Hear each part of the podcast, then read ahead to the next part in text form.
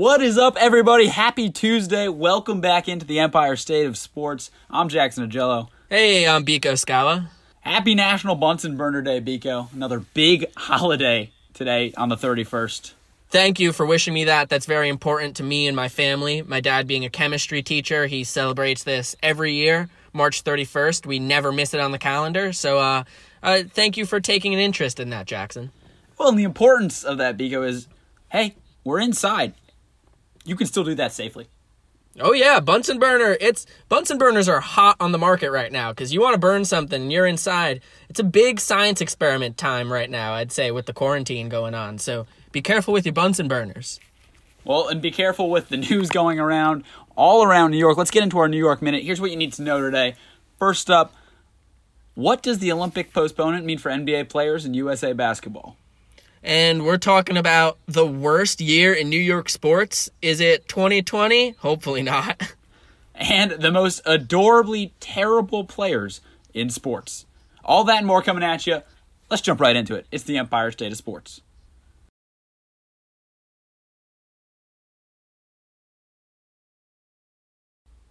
First story up on the docket today, Biko.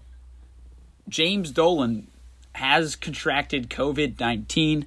I sound I feel like I just sound more official whenever you say COVID nineteen. I feel like that's the type of thing saying COVID nineteen versus saying Corona seems like the same type of thing of the person who answers I'm doing good versus I'm doing well when you ask them something during the day, like the classic "How's your day going?" I feel like that's the same vein. Yeah, I completely agree. COVID nineteen is is like the black tie coronavirus. I've been putting COVID nineteen in all my work emails that address it. You know, you can't just be throwing around Corona this, Corona that. It's like uh, it's a little too laissez faire. Of course, yeah, you got to keep it serious, and obviously this is a very professional uh, and world class podcast, so we have to keep things in check with that. We have to keep things, you know, in the same vein definitely we're buttoned up here at the empire state of sports and with i mean it's it's the same thing like we talked about last week when we've got KD and more guys in New York, you know, all these uh, high powered people coming down with coronavirus. It's like, yeah, it's crazy. Uh, I, I mean, saw some rancid comments under the James Dolan coronavirus tweet, which you're to see with uh, an owner that is much maligned in New York. Uh, I think well, we that, can all... that was also a very professional and measured way of saying that. Also, I'll give you credit for that. Thank you. Much maligned. You know, it, he's not everybody's favorite character. He's not everyone's favorite sports owner. I mean, I think we can say that. I think that's a great, more, uh, or rather, less colloquial way of saying people think he's a jerk. I mean, like, that's pretty much pretty much what that is. Yeah, especially with sports fans, but even with figures in general, I think he's really close to the top of the list of most hated guys in New York. Just, you know, it's tough. He's done, and not to get into a whole James Dolan thing here, he's done a decent job with the Rangers in basically saying, uh, I don't really know much about hockey and taking his hands off the wheel. But obviously, the New York Knicks, uh, it's been a pretty bad 20 or so years. Yeah. So, uh, I mean, you're going to get that. Twitter is a crazy place. You got people, uh, you know, a lot of people celebrating in the comments under that. It's obviously a very serious thing. And, and I saw that he's gotten pretty minor symptoms, at least as of now. So, you know, he is a human being. Hopefully he's okay. We don't, we're not, we're not a death threat podcast here. We're not, we're not celebrating coronavirus on oh, our uh, owners. Of course, there, there is nobody out there who I would celebrate uh, contracting this virus. You don't wish that upon anybody, even even your enemy. You want everybody to be healthy, and even no matter your opinions or even my own opinions about how James Dolan manages franchise, you don't want to put any anyone through the ringer of what this disease can do or what it could do to his family as well. You got to factor that in too.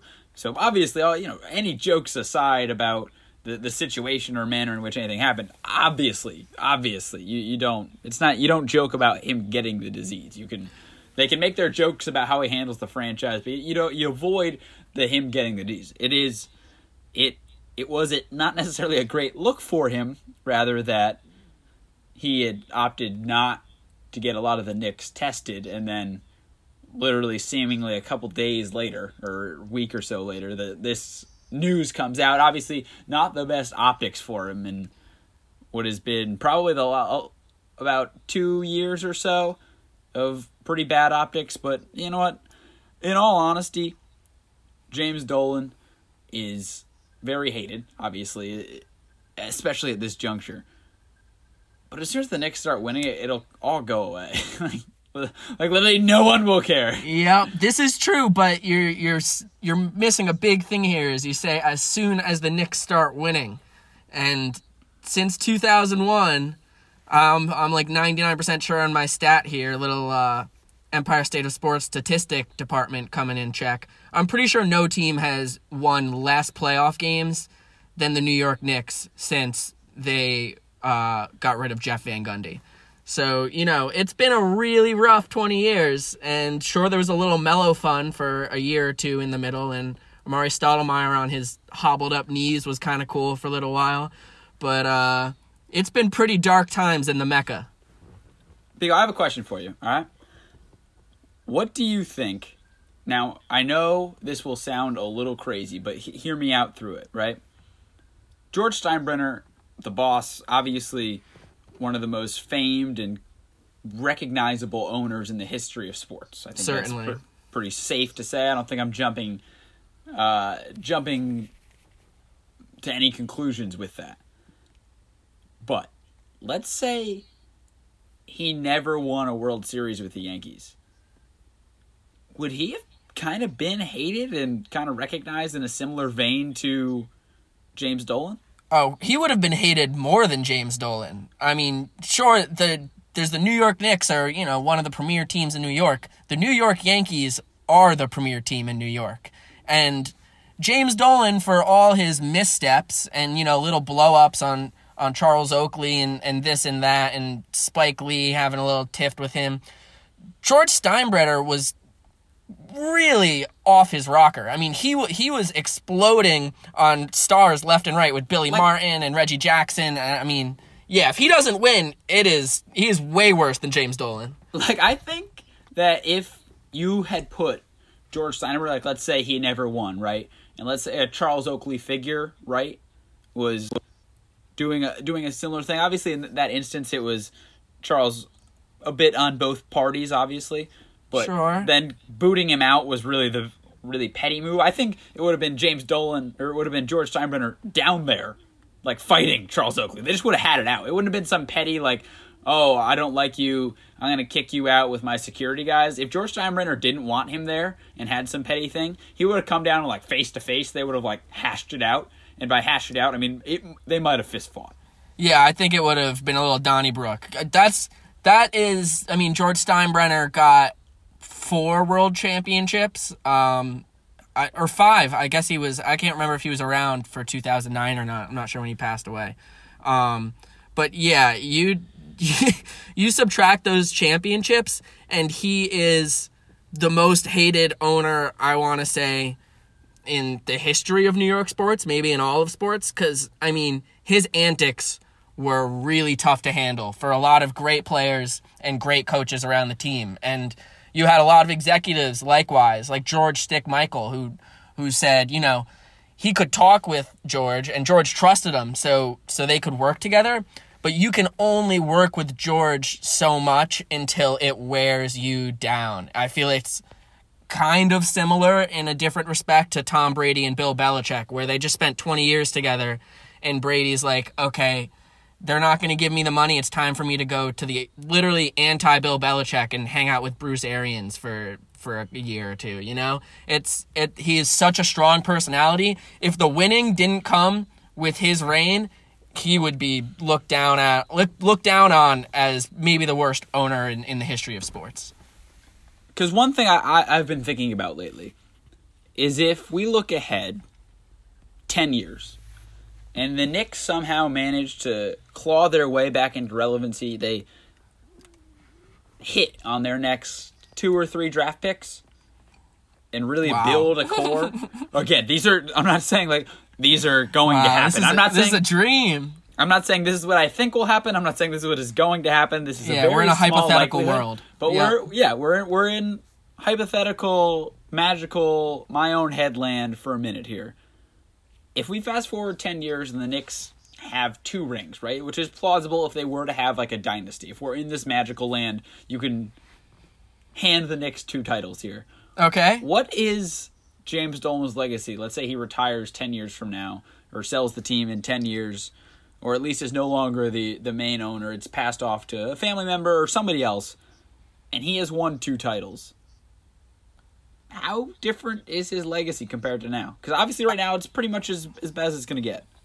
Yeah, I'd say it's a million percent better. I mean, you bring winning to the Mecca, to MSG in New York, and and the starved New York Knicks fans, um, me as chief among them.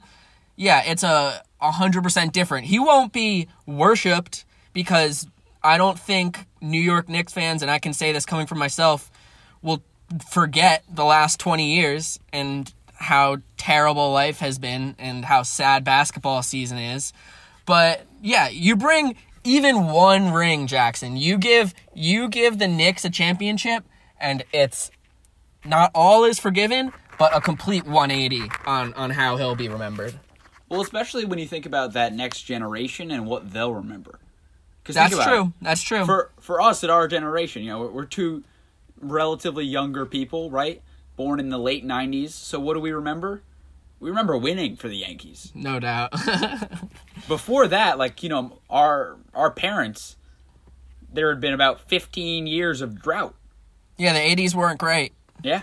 The 80s were I mean, obviously people forget that if there was a wild card, the Yankees oftentimes would have been that team and would have had a lot more chances during that time frame.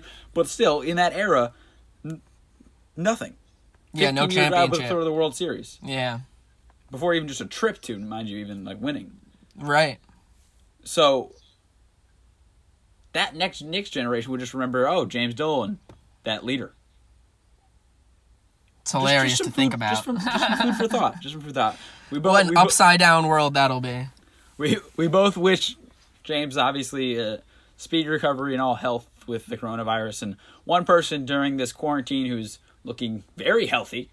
And I mean that in the least creepy way possible, but I think there's no way to not sound a little gawking at this. Is Aroldis Chapman in an Instagram the other day looked absolutely ginormous. Yoked. Yoked might even be underselling it. Yeah, those. It, I saw it on Twitter. Uh, someone the first time I saw it was someone comparing him to SpongeBob when SpongeBob had those fake inflatable arms that were that were enormous, and that's literally what it looks like. Bro, I think that his arms, if next time he's a free agent, if his arm is for sale, I think it will be registered by PETA as illegal because that is trading a python. That is a massive noodle. yes, I just pulled it back up right now. I mean, it is unreal, and and at a table with three other friends who look like they're in pretty solid shape, and like ah, what is going on there? I mean, I never really noticed him being close to this big. He's always been the long, lanky, just use that whipping rotation to to pump a, his cool 106. You know, I haven't. I never really noticed this bicep over here on the left side. That's for sure. One thing though, I, I will say, right, and if you want to look at it, you can find Aroldis Chapman. He's underscore the Cuban Missile 54, which isn't one of the most ept Instagram names of them all. One thing I will say about baseball players in general is their level of jackedness, and we're gonna we're just gonna go with that as a word for now. Yeah, that that plays is oftentimes more understated and underrated than like any other sport. Yeah, I think I, you can't. I completely agree. It, yeah, it's so masked because like they all kind of look like just the way jerseys are made, they all kind of look like they're swimming in it a little. Like even Aroldis, who looks that jacked, will have a jersey that has like room in his arm. Meanwhile, you look at the NFL and they're just you know they're cut off just below the shoulder usually, so you see the full bicep, the full arm. Baseball isn't like that. You yeah, the first get, you don't get that view. I clearly remember the first time I really noticed that. Whoa! As I dropped my phone, uh, it was Hideki Matsui, probably around like 2003 to 2005 or so. Uh, he was one of my favorite players, if not my favorite, on those Yankee teams. And I saw him in a post game interview once, and I was like, oh my gosh, like his forearms and biceps were five times larger than I thought. And like it's obvious with guys like Jason Giambi and Mark McGwire and Canseco, and like you can you can see the meatheads, but it's the guys who are you know like an easy 200 to 240 pounds that are just absolutely ripped and they're bulky, but it, you can't tell because of the uniform. It's sneaky, sneaky sport. And Luis Severino is one of the guys for me who I noticed that with. Even uh, I think it was about two years ago.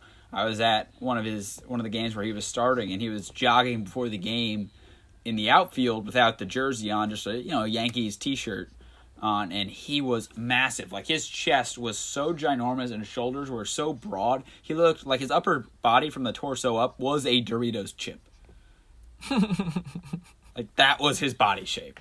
I was like, wow. I thought he was kind of like a lanky guy who you know kind of whipped it, as you mentioned. You thought about Aroldis Chapman. That's kind of how I felt about Sevy. Just his motions very fluid. I kind of felt he was just kind of a lanky guy, and then boom. I feel like everybody kind of assumes all these pitchers are Chris Sale. Right. you know, lanky guy. He is for sure lanky. We're not. He's not masking anything under there. He is just lanky. Yeah, But, that's like, who he is, no doubt. There are a lot of these guys. You can't really tell the difference. You can't see the, the bicep up there. And there, these guys are ginormous. completely agree. I think the moral of the moral of the story is professional athletes are freaks of nature, and they're so much bigger and stronger and faster when you see them in person than when you watch them on TV. In general, it's like an incredible sight. And one amazing thing these athletes can do is save each other's lives. Which I was just thinking the same thing. which apparently LeBron did to Carmelo Anthony on the the famed banana boat. yeah, this this was an amazing story that you know we've all seen the pictures and we've talked about it for years. Getting the Banana Boat crew back together, uh, Melo, D Wade, LeBron, and uh, Chris Paul, and it turns out that on this glorious vacation, Melo had a near death experience where he was getting sucked out to sea and he was looking around and thought it was the end for him. And then out of nowhere, he said in his quote, LeBron jumped off the banana boat like in a MacGyver st- type uh, fashion and just literally hopped in, swimming with one arm and pulling him with the other and dragged him back to safety. What do you think about this, right? The Banana Boat crew probably, in all likelihood, won't ever fully be united as a basketball team. I don't think so. I, I don't think that's totally going to happen. There's an offhand chance if Melo sticks around long enough. and D Wade comes back. and D Wade would have to come back. That like they could join on like a a team, kind of like MJ coming back to the Wizards type of thing. yeah, like, get you know, Bronny Jr. just- on the team. they're just all coming for some fun type of thing. Right. But I would put it at like a one percent chance. Very Yeah, very maybe slim. less. But a better way is they create a TV series called The Banana Boat. Plain and simple, just that. I'm in. You sold me. Baywatch concept, but it's just the Banana Boat. and so, they're like, and they're yeah. They're just on vacation saving lives. Wow, we got to get this to LeBron. I think LeBron and his production team should work on this. I I think that uh, I think Melo would be an underrated character in that too. I think he has a lot more humor to bring to the table than than is let on. Yeah, there's a lot of sneaky, really funny Melo moments from interviews and uh and this and that in the past, and I've delved way deeper into them than most as a Melo lover, as a guy who worships Melo. Um, but yeah, they, he's he's got some funny stuff. He's a he's he's kind of a character. I think that show would get ratings. I don't know what network it's built for, but I I, I would watch. Yeah, maybe TNT. Throw it on. Yeah, I don't uh, I don't want it on major broadcast television because Yeah. I want them to have a little more freedom. I want them to have a Yep. little more creative freedom, be able to really explore the space. I completely agree. It could be a spike. Um, I think you keep it away from like MTV. Yeah, there's a there's the world is their oyster as as LeBron's out in LA and he's got the production company and everything going. Maybe you maybe you bang out Space Jam 2 and then you throw this right on the right on the front burner after that. All right, Biko. So, 2020 has been pretty much an awful year in sports. But my question is so far, is it the worst year ever in New York sports? Yeah, so when you asked me that last week, uh, off the cuff, I was, you know, obviously we're three months in. Um, literally, we're at the end of the third month. So we're jumping the gun a little bit, but also. We're a little had- premature, but Yeah, you know what? Corona jumped the gun too. Exactly. We've had almost a full month now of no sports at all. And that's not good for sports. If you're talking about the worst year for sports and there isn't any sports, that's definitely uh that's a bad mark right right there off the bat. Like you could have called this college basketball season like somewhat disappointing as far as how many great teams there were because there really weren't that many. That would have and again that probably would have made March Madness more fun, but we didn't get that. But you know what's worse than a mediocre college basketball season? None. No college Yeah, basketball. You're right. Nothing. Nothing. So I mean 2020 is off to a historically bad start. Uh, especially for sports as a whole. You know, losing March Madness and the Masters at the start of the year is that's a one-two punch right there. That's an uppercut and and a follow with a with a left-hand jab, and both of them connected. Oh, and and add in a third one. It's a combo play, and they're boxing below the belt. Yeah, that's true. That's yeah, there's this isn't clean. This is dirty. no rules, no rules at dirty. all. This is Full dirty. anarchy. Yes, this this is I will break you. Yeah, This, this uh, is Rocky Four. Oh, that's not what you want. It's not what you want. It's been, yeah, it's devastating. I mean, we talked about this on the first pod. It's not as terrible when it comes to like March Madness for New York teams in particular, just because Syracuse and St. John's would have both had to work some magic at the ACC and Big East tournaments to Although, although even Louisville sneak in. upset watch. Louisville was They upset were. watch. They were on the hot seat. Syracuse was hot coming into that. Uh, cool thrown Jim Boeheim and Buddy Boeheim uh, going into Greensboro. That was that was that was going to be a problem that night. But you know, we'll never know. We'll never know. I I'm going to I'm going to assume that Syracuse was was probably going to roll through Louisville after that like 35 point drubbing in the KFC Yum Center a week or two before that. Um, that was uh, that was a revenge game coming up. But anyway, um, yeah, not as devastating March Madness wise, but you've got when I look at hockey in particular, uh, the Rangers and the Islanders were separated by a point each, and the Islanders were one point behind the Blue Jackets for the wild card spot. Obviously, that means the Rangers were two back. That was a very, very exciting end to this season for hockey, and for hockey in New York, even more so. Um, and uh, you know who knows what's going to happen with that now. That that's a devastating blow. That's a tough one to handle. All right, so as we've mentioned, it, it's it is only three months into this year of 2020, and things can recover. Earlier, we talked about how James Dolan's legacy could be very different in 10 years. Will it be? Well, uh, I don't know, but it could. So let's look at how this year compares currently to some of the worst years we've seen in New York sports, and what needs to happen to really recover. Yeah, just a laundry list. I mean, we mentioned the Rangers and Islanders, they're postponed. The Sabres stink, so that's not good for New York sports. The Jets and Giants, even though technically their seasons ended on December 29th, I'm going to count them in this too because they would have been playing in January if they could make the playoffs. So, right there, that's a pretty good trifecta of bad things happening. The Knicks are 21 and 45 before their season got stopped. The Nets were going to sneak into the playoffs probably in the 8 or 7 or 8 seed, but If the nothing next was going to happen. resume, would anyone notice?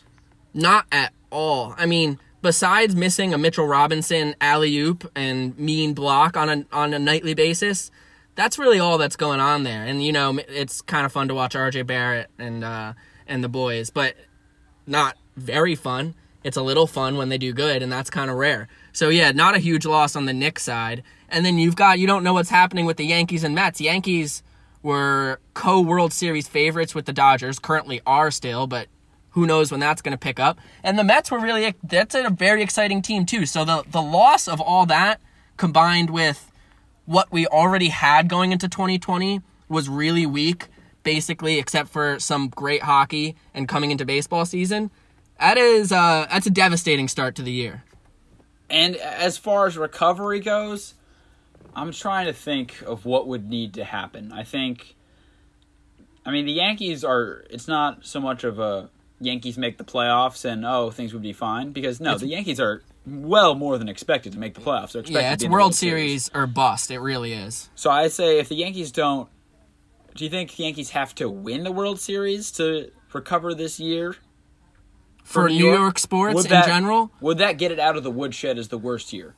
certainly, certainly for me as a Yankees fan. But like, let's say they lose in the World Series. And it depends how they lose. Because because in thinking about the worst years in New York sports in the past, I I kind of factored in some devastating losses along with you know New York sports, especially in the past, you know, twenty years, we'll say, has in general really bad teams. So when a team does get to the finals of whatever sport they're in, like the Rangers did in 2014, which was a really, really bad year for New York sports, but they lose in five games to the Kings. Three of them overtime, two of them were double overtime in those losses. Like that computes. So if the Yankees had made the World Series this year and then they blow a huge game seven lead and Aroldis Chapman gives up a walk-off home run in Dodger Stadium to Mookie Betts, it might be the worst year in New York sports ever. But, you know, if they uh, if they make it to the World Series and have a good fight and just go down, you know, on some tough breaks here or that, it's uh, that's a little better for me. You know, it depends how heartbreaking that defeat would be.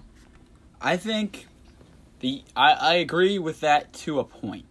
I, I think that if the Yankees are in the World Series, it definitely improves your optics of this year because you know ho- hockey ho- hopefully returns at some point. I think the expectation at the moment is that it will. The NBA returning really doesn't do much for New York sports. I mean, if if we're being honest about it, the Knicks not making the playoffs, the Nets will lose in round one, um, unless Yeah. unless it I'm comes far enough into the summer where for some reason they just decide, all right, hey, it's July and we're just starting basketball again.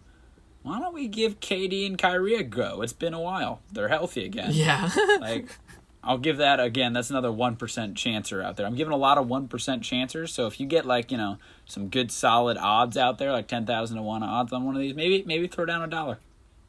Yeah, as yeah, as Kevin from The Office says, you get ten thousand to one odds. You never say no to that. Exactly. That's what you have to do. If you get those odds, you take them every time. I literally watched that episode yesterday. That's what made me think. Wow, that's really funny. Um, on track, and then also you could have football season come back, and the Giants and Jets don't have immense expectations, but they should both be competitive, especially with Brady out of the AFC East now. Um, there's a few outlets for this year to be turned around. It certainly shouldn't be doom and gloom completely right now. Um, for me, it's tough because New York has had a lot of bad years in the past. As I mentioned, 2014 with the Rangers, heartbreaking loss to the Kings. Um, what else was happening in New York sports at that time? The Yankees and Mets both missed the playoffs. Uh, the Nets snuck in, but then got beat by the Heat in the second round. The Knicks missed the playoffs by one game. They won their last four games of the season, and the Hawks unfortunately won their last four out of five. So that was pretty heartbreaking. Giants, Jets, Bills all stunk. Islanders, Sabres stunk. So 2014, that was that was trash and maybe my number one worst year in New York sports, which is crazy, but it also kind of makes sense because the last decade of New York sports was trash. It was it was pretty bad. Um, a couple more honorable mentions. I've got 1957, the Dodgers leave for LA. Tough pill to swallow. The next year, the Giants leave for San Francisco. Um, one for for the Cuse boys and girls here. 1963, the Syracuse Nationals, who had been in the NBA since 1946, they become the Philadelphia 76ers. That was a tough hit for Central New York. I don't know if I don't know if 2020 is going to be as bad as losing the Syracuse Nationals. no, that's that's a big loss. What what becomes the 76ers? That's a that's a tough L for sure. That's that's losing out. hey, Syracuse still does have the first original shot clock though. Don't don't let that get slept on. That is very true. You cannot forget that. And then, uh, along with 2014, 2004, 2005, there's no NHL because of the lockout. So that's a full season that's already lost. That's kind of comparable to what's happening right now. Uh, Mets stunk. Nets once again snuck into the playoffs. This time got swept by the Heat. Knicks stunk. Giants stunk. Jets went 10 and 6, snuck into the playoffs, got knocked out on a buzzer beater uh, Jeff Reed field goal from the Steelers. Bills 9 and 7 missed the playoffs. Patriots win Super Bowl, which is just always bad for New York, you know? So, uh, right now I think my power ranking is uh, I'm kind of torn on. I think 2014 is worse. 2014 15 is worse than 2004 2005. Um, especially because at the tail end of 2004, you also have the Curse of the Bambino finally killed, and the Red Sox complete the only three nothing comeback in sports history. So uh, those are those are the contenders so far. 2020 prove it that you can be worse than those. You know, it's been a terrible start, but uh, you know, not giving out any medals yet. Yeah, I don't think we're out of the woods yet on this being the worst season. I think there's a, a good chance. I would say it's more likely than not that this is this winds up not being the worst year in the history of sports. Because Yeah, I think the comebacks are going to be when sports do come back, and that's again if the whole thing, this whole situation is fluid. We don't know when things are coming back, but let's say NBA, NHL, baseball all starting around July we still got great chances for some for some fun because the those Yeah, first little- couple nights coming back are going to be sick. That's going to be It's gonna be magical. It's gonna be magical. As we were talking with Mike Lear uh, last week, and, and he mentioned that the first sporting event that comes back is going to be, it's gonna have so many eyeballs, and it's gonna be so awesome. Twitter's gonna be ablaze. Uh, I mean, quick PSA here: if you want this year to not be the worst year of sports history, and you want sports to come back, why don't you social distance? Why don't you self quarantine a little bit and not go out and spread this thing? uh, so we can have our beloved sports back. Uh, that it really that's what's different, obviously, about this year compared to trying to compare it to any other year and how bad sports can be. Is this year 100%, or maybe we'll say 99%, hinges on just the coronavirus being contained and flattening the curve. And if the curve can be flattened and we can get sports, then we're back. If those sports come back and it's all terrible, well, at least we have sports. But uh, you got to have them to have a shot to not be the worst season ever. Because the worst season ever, hypothetically, is the year where there's no sports at all. and again just another caveat to this whole discussion here is that we are not taking COVID-19 lightly of course as Biko just said practicing social distancing really important and best wishes out there to anyone dealing with the disease or who's been impacted by it in any way we're not comparing the tragedy overall of COVID 19 to, to those years. Is purely on the sports scale of like what is going Yeah. on in the sports world. This is a very 100%. This is a very tunnel vision view into it. It's larger than sports, but this is the New York Sports Podcast. So, you know, That's we, where our uh, focus is. We got to talk about it. Yeah, definitely. On to a lighter note, let's play a new game.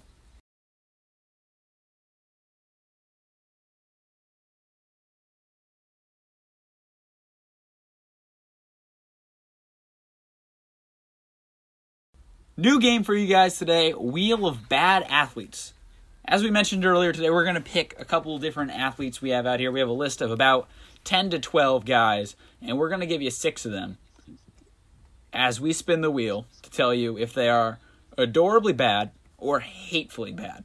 These are guys who are New York sports athletes. You'll know the names. You either remember them for something awful that was just terrible play or something awful that was almost endearing. And we're going to tell you Yeah. we're going to tell you that.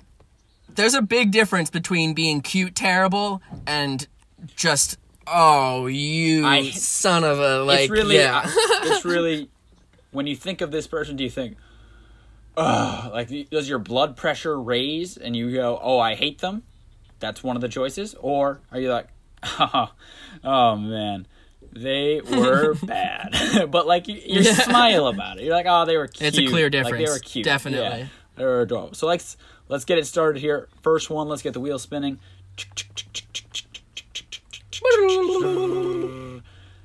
first one jacoby ellsbury Wow. That's uh I I'll I'll step in right here, Jackson. This is a clear he is not cute bad. He is and it's it's tough for Ellsbury cuz it's all about the injuries and he had a nice year or two on the Yankees and then he's just literally I don't know, he could be on an island in the Bahamas for the last 3 or 4 years, like who knows. Um yeah, that's a he's bad bad. He's if you bring up Jacoby Ellsbury to a Yankees fan, and as the Yankees, I'm pretty sure are currently still literally in a legal battle with him about if they're going to pay him another like $25 million or not. Uh, Jacoby Ellsbury, not cute bad. That was, that was a bad time. No, he is absolutely hatefully bad. Hateful. And you know what's so sad? bad.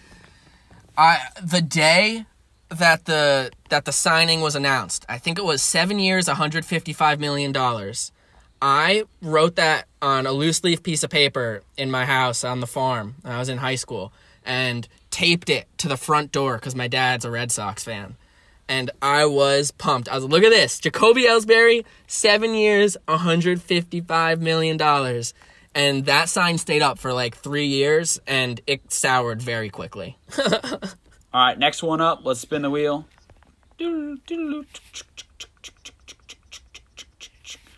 Brett Favre. Wow. Now this is this is a unique one because this is a there's a caveat to this. This is a purely New York sports version of Brett Favre. So purely 100%. time with the Jets. You're, we're not factoring in Packers time. We're not factoring in Vikings time. This is purely Jets time. And I'll take the lead on this one. I'm going adorably bad. And this is Yeah. this is in part because when I think about his time with the Jets, I honestly think about the first thing that comes to mind is an image of him throwing an interception and then a couple days coming out with a news story about him sending explicit type of images to s- some people in the Jets uh, organization. Yeah, when I think Brett Favre, I think dick pics. That's literally, especially New York Giants 2008. Uh, fun fact, he did lead the NFL in interceptions. It was a 22 and 22 year for Favre. And that's another part of it where it's like, yeah, Brett Favre, sure, he led the, the league in interceptions a couple other times, but it was, you know, the Jets only went 9 and 7 and he had that faux pas off the field. Uh, yeah, pretty funny, cute, terrible year for Brett Favre. There's no way not to find a gunslinger adorable. They they leave it all on the field, and it leads to usually either heroically awesome feats or, in the exact way, something so so terrible. Yeah, I I completely agree. That's why Jameis is so much fun to watch now. It's why Eli has always been so much fun. I mean, whether it's good or bad, something exciting is going to happen, and and that's what Brett's all about. Next up, let's get the wheel going. Matt Dodge, punter, Wow, yikes. New York Giants. Now, for anyone who doesn't Yikes. remember this name exactly, this is the guy who had a key role in the miracle in the New Meadowlands. So when DeSean Jackson took that punt return to the barn, it was Matt Dodge's punt who delivered it to him. His one year in the NFL. It was his rookie season. Um, I think he, you know, he was okay for the rest of the year, but will never be forgotten. Bitter rivals, you that gives the Eagles the tiebreaker that then gets them in the playoffs, and the the Giants are out, even though they end with identical records. Um, and yeah, and he got lit up by Coughlin after the game to the media. I mean, it's it's this is not a cute one for me. This is a it's tough too because it's it's one of those you make one devastating mistake and you're just blacklisted forever. But the mistake was so egregious, and as a Giants fan, I've taken so much garbage from Philly fans about that for so many years. Like that's Matt Dodge's fault, and I can't forgive him for that. So you know, they not not a cute one here, Matt. For me, this maybe so I'm actually going adorable for this one Wow, because I feel bad. I do feel this bad guy, for him. I do. This guy yeah. was led the nation in college in punting, and then was actually drafted as a punter. He he got drafted in the seventh round. A lot of times punters are just kind of signed afterwards. They don't. Yeah, you really have to don't be see that. really elite to get drafted, like Riley Dixon level elite to get drafted. That's what I'm talking about. And he made one bad play, and was released from the Giants. After And that. never signed And again. Never Yep. played in the NFL. Never again. played another game. Not Yep. once. It's tough. Never That's again. tough. Biko. Never. I get, I get, I get, I get saying he's cute because of that. This, I, this I, did I solve that. a question though. One of the age old Yeah. questions. And one of those age old questions is can looks kill? The answer is they cannot because if looks could kill, Tom Coughlin would have slain Matt Dodge on the field after he did not pump Yeah, that ball on the spot. Tom Coughlin wanted Matt Dodge to pump that ball out of bounds. He did not. You know, I'm, I'm sure. I'm sure he was trying to. I don't know. Ah, see, that's the thing. You just, you just feel bad. But if looks could kill, he would have been dead then. Old dodgy. Yeah, tough one. Next one Tough up. Let's get the wheel going. Doodle-doo.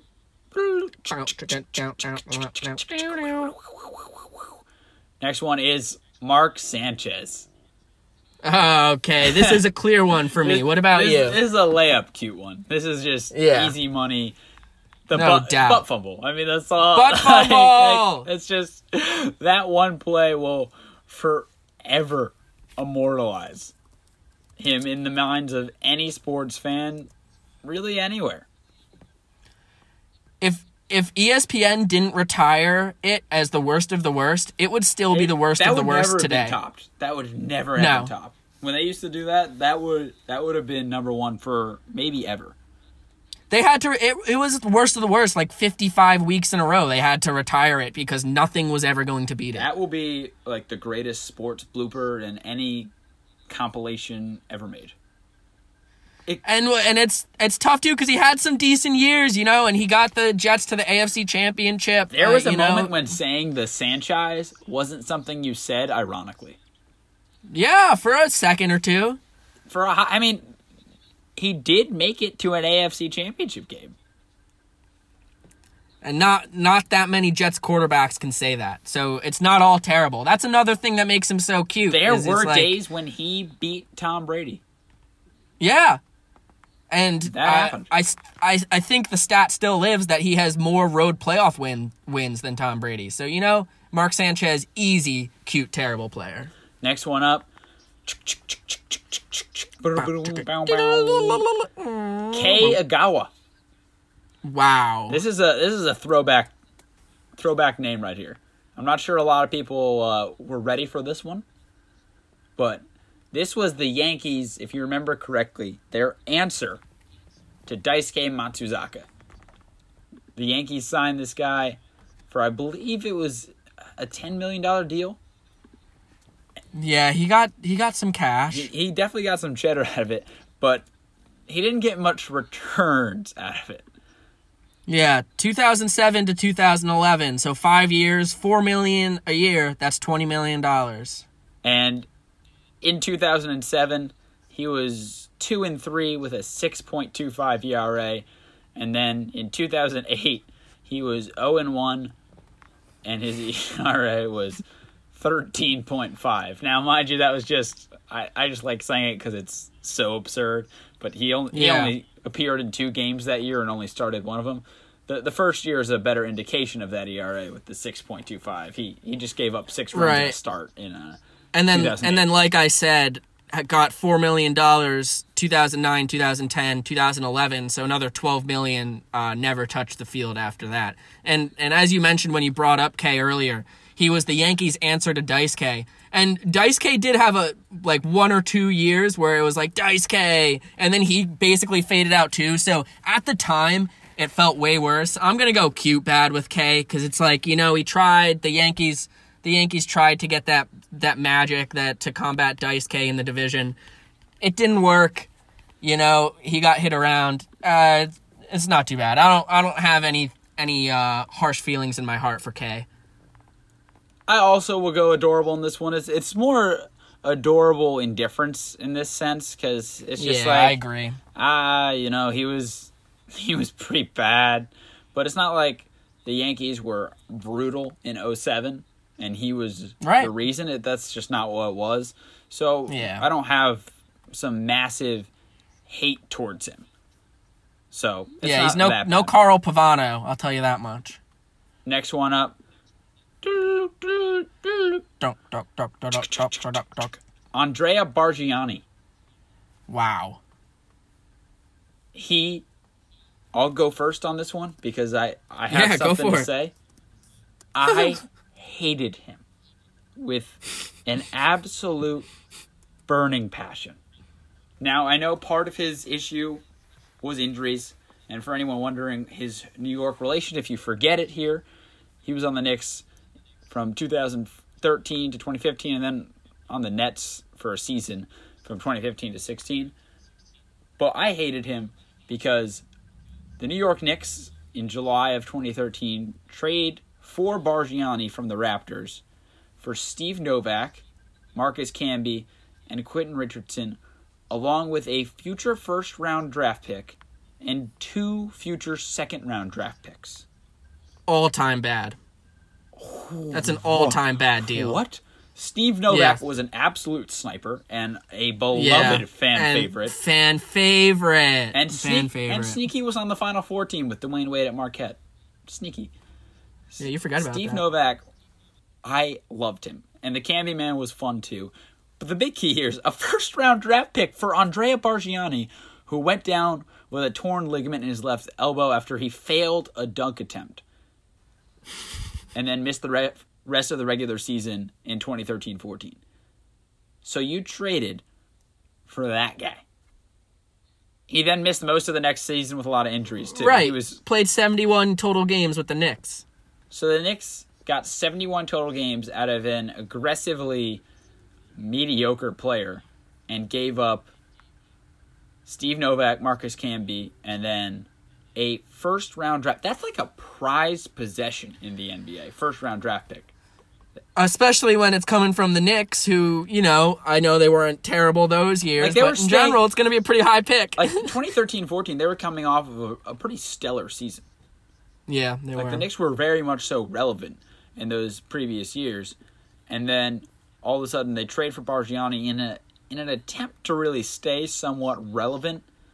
They thought Bargnani could be some answer, and that was that was a part of the Phil Jackson era. Which, if he were on this list, he's not an athlete, so he isn't. But if he were, he would be on the hate list because he yeah, is- he's not. Nothing cute about he Phil. may be the spawn of demons. That's entirely possible. When it comes to what he did for New York sports in that time frame, I'll just throw that out there. But he is not. So alas, Bargnani gets on the hate list. He's the last of our six. That's the first time of our new game wheel of bad athletes. Won't be the last time. We'll bring it back. yeah, we'll co- we'll we'll throw that in the mix. That, that'll that'll recycle its way back into the future. As we'll next up, as we continue on our bracket of what you need to sit down and watch while you're quarantined.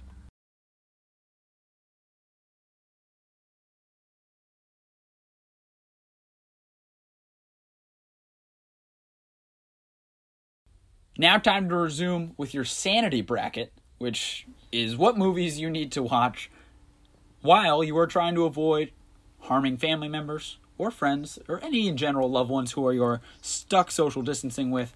Biko, let's kick it off. yeah, you know, no uh we don't want any attacks in the house right now. So that's why Of course not. that's why we create this bracket for you to to give everyone something to talk about besides how much they want to beat each other up.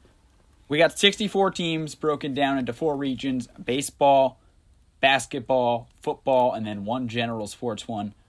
We have all the matchups going on on our Twitter at State of Sports NY where you can go ahead and vote going forward. Biko, where do we stand right now? Let's start off with basketball. The entire basketball region is the only region closed so far. So these are final results you are getting. This is like back in the day when you had to call a phone number to get your results uh, of what happened in sports the night before. So we've got Space Jam absolutely blew out Full Court Miracle. No surprise there. Coach Carter edged out Glory Road, uh, an 8 over 9 seed. Space Jam, of course, was our number one overall seed. Uh, a real interesting one, probably the best matchup on this side of the bracket. Like Mike edged out number 12 seed Airbud, like Mike a 5, with uh, just about a 10% margin of victory. We got Love and Basketball, number 4, took down number 13 Rebound. And uh, an absolutely dominating performance from an 11 seed semi pro over a number 6 seed Blue Chips. Uh, no surprise there. I saw semi pro coming out what strong a juggernaut. Yeah, the, talk about an 11 seed you don't want in the first round or any round for that matter. That's semi pro right there. We got 14 seed Luck of the Irish with uh, a commanding win over number three seed He Got Game. Number another big upset there.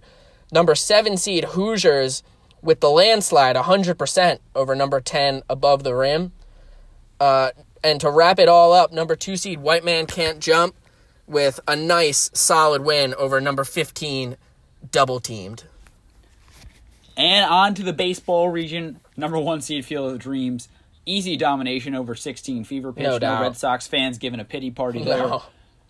As for the 8 9 matchup, a league of their own with a surprisingly dominant performance over 61 as the 9 seed. 5 seed, 12 seed matchup, with historically has been a troublesome matchup for 5 It seeds out there in the real It tournament. has. Not so much in this instance in our matchup. The Sandlot absolutely giving the work to Hardball. As for our 4 13 matchup, 4 seed, Bull Durham, big, down big to Moneyball, the 13 seed at the moment. 6 11 matchup, the rookie commanding lead over the love of the game. Number three seed in the region, Major League, which is a sleeper for many people in this region, as we've talked to. Up big over Angels in the outfield, the 14 seed. And in the 7 10 matchup, which also is another coin flip type of game, big lead for 42 over the 10 seed, the Natural, which could shock a couple out there. I mean, the Natural is a, known as a classic, one of the iconic scenes where the home run hits and the sparks fly. Amazing. everywhere. Roy Hobbs, baby. Really- is a pretty great scene and pretty one of the more well-known scenes in sports movies. But 42 currently pulling the wagon there. As for the two seed to round up the region, Bad News Bears dominating over 15 seed Rookie of the Year. Yeah, I mean, one thing I think we see clearly, especially in the baseball region, is is the generation gap. As we're young whippersnappers ourselves, and our following on Twitter is uh, similar in that respect. Bull Durham and the Natural, I think, are both very much suffering from that. We move on to uh, football. We've got an absolute domination from Rudy off the bat, taking out the number 16 seed, the replacements. There's going to be no no matchup there. You don't even have to bother voting. You've got 8 seed, 9 seed. Now this, another one up there, might be one of the best matchups in the whole bracket. The longest yard and Friday night lights currently tied at 50% apiece. That's tasty. We got a barn burner. Bring your popcorn. Bring your popcorn. number five seed Jerry Maguire handling number 12 Little Giants. Show me the money. We'll move on probably. It looks like there's not going to be much of competition there. Number four seed We Are Marshall handling number 13 seed any given Sunday. Uh, we've got six seed The Express is down pretty big to the number 11 seed Waterboy. Tough for us 'Cuse fans out there, but uh, it's also hard to go against Adam Sandler uh, just out there joshing around for you know an hour and a half. Bobby Boucher out here single-handedly taking down an Ernie Davis statue, which is a challenge. I would probably go the Express there. Um, number three seed Blindside, that's a wagon right there. The game plan, number 14 seed never had a chance. Number seven seed Invincible, dominating number 10 Varsity Blues as well. And then to wrap up football, it's another landslide. Remember the Titans, not one vote against it. Necessary roughness never stood a chance. On to our general region, where we got every other sport other than football, basketball, and baseball. Top seed Rocky dominating over 16 seed breaking away. And the 8 9 matchup, 8 seeded Seabiscuit just getting absolutely kicked in the face by the Karate Kid. Trounced. 90% of the vote going to the Yeah. Karate Kid. They're Spleen punch. that that's illegal. That's illegal. What Karate Kid is doing. They they should get the boot from the tournament. That's that's unethical. As for our 5-12 matchup, which is such a barn burner historically, Dodgeball and Talladega Nights currently tied. Hmm? Ah, that's gonna be a that's gonna be a close one. That's a tough gonna one. That's a Ah. tough one on my heart too. Like it's two amazing movies, some of my favorites of all time. That's Tony tough. Romo might have an aneurysm breaking down that matchup. I don't know, As Jim. for the as for the four thirteen matchup, Happy Gilmore with the big lead over kicking and screaming. That's a tough contest for me personally. And another tight one up in this bracket. This bracket is easily our tightest matchups. We have the six seed Million Dollar Baby currently tied with the 11 seed, the Mighty Ducks. As for our 3 14 matchup, Caddyshack dominating over the fighter. 7 10 slap shot, the 10 seed with a slight upset currently at the moment over Raging Bull. And Miracle on Ice, our 2 seed, currently dominating 15 seeded Creed. That wraps up what we got for the regions right now. Minder, you can still go vote at State of Sports NY. You can follow us on Twitter there as well. You can check out all of our votes for the podcast there. You can follow me on Twitter at Jackson Agello. And if you want, you could even follow me on Twitter at Biko Rico Suave. If you want, if you want. Only if you want. We're not about pressure here. It's all about you wanting to. We want you to do it because you want to. Yeah, you know, maybe there's some good stuff on there once in a while. I, you take 20 swings in a day, eventually you got to hit one. Hey, you know, Babe Ruth never hit 400 It's true. in a season. That's know, true. In a season, you know, he never hit 400.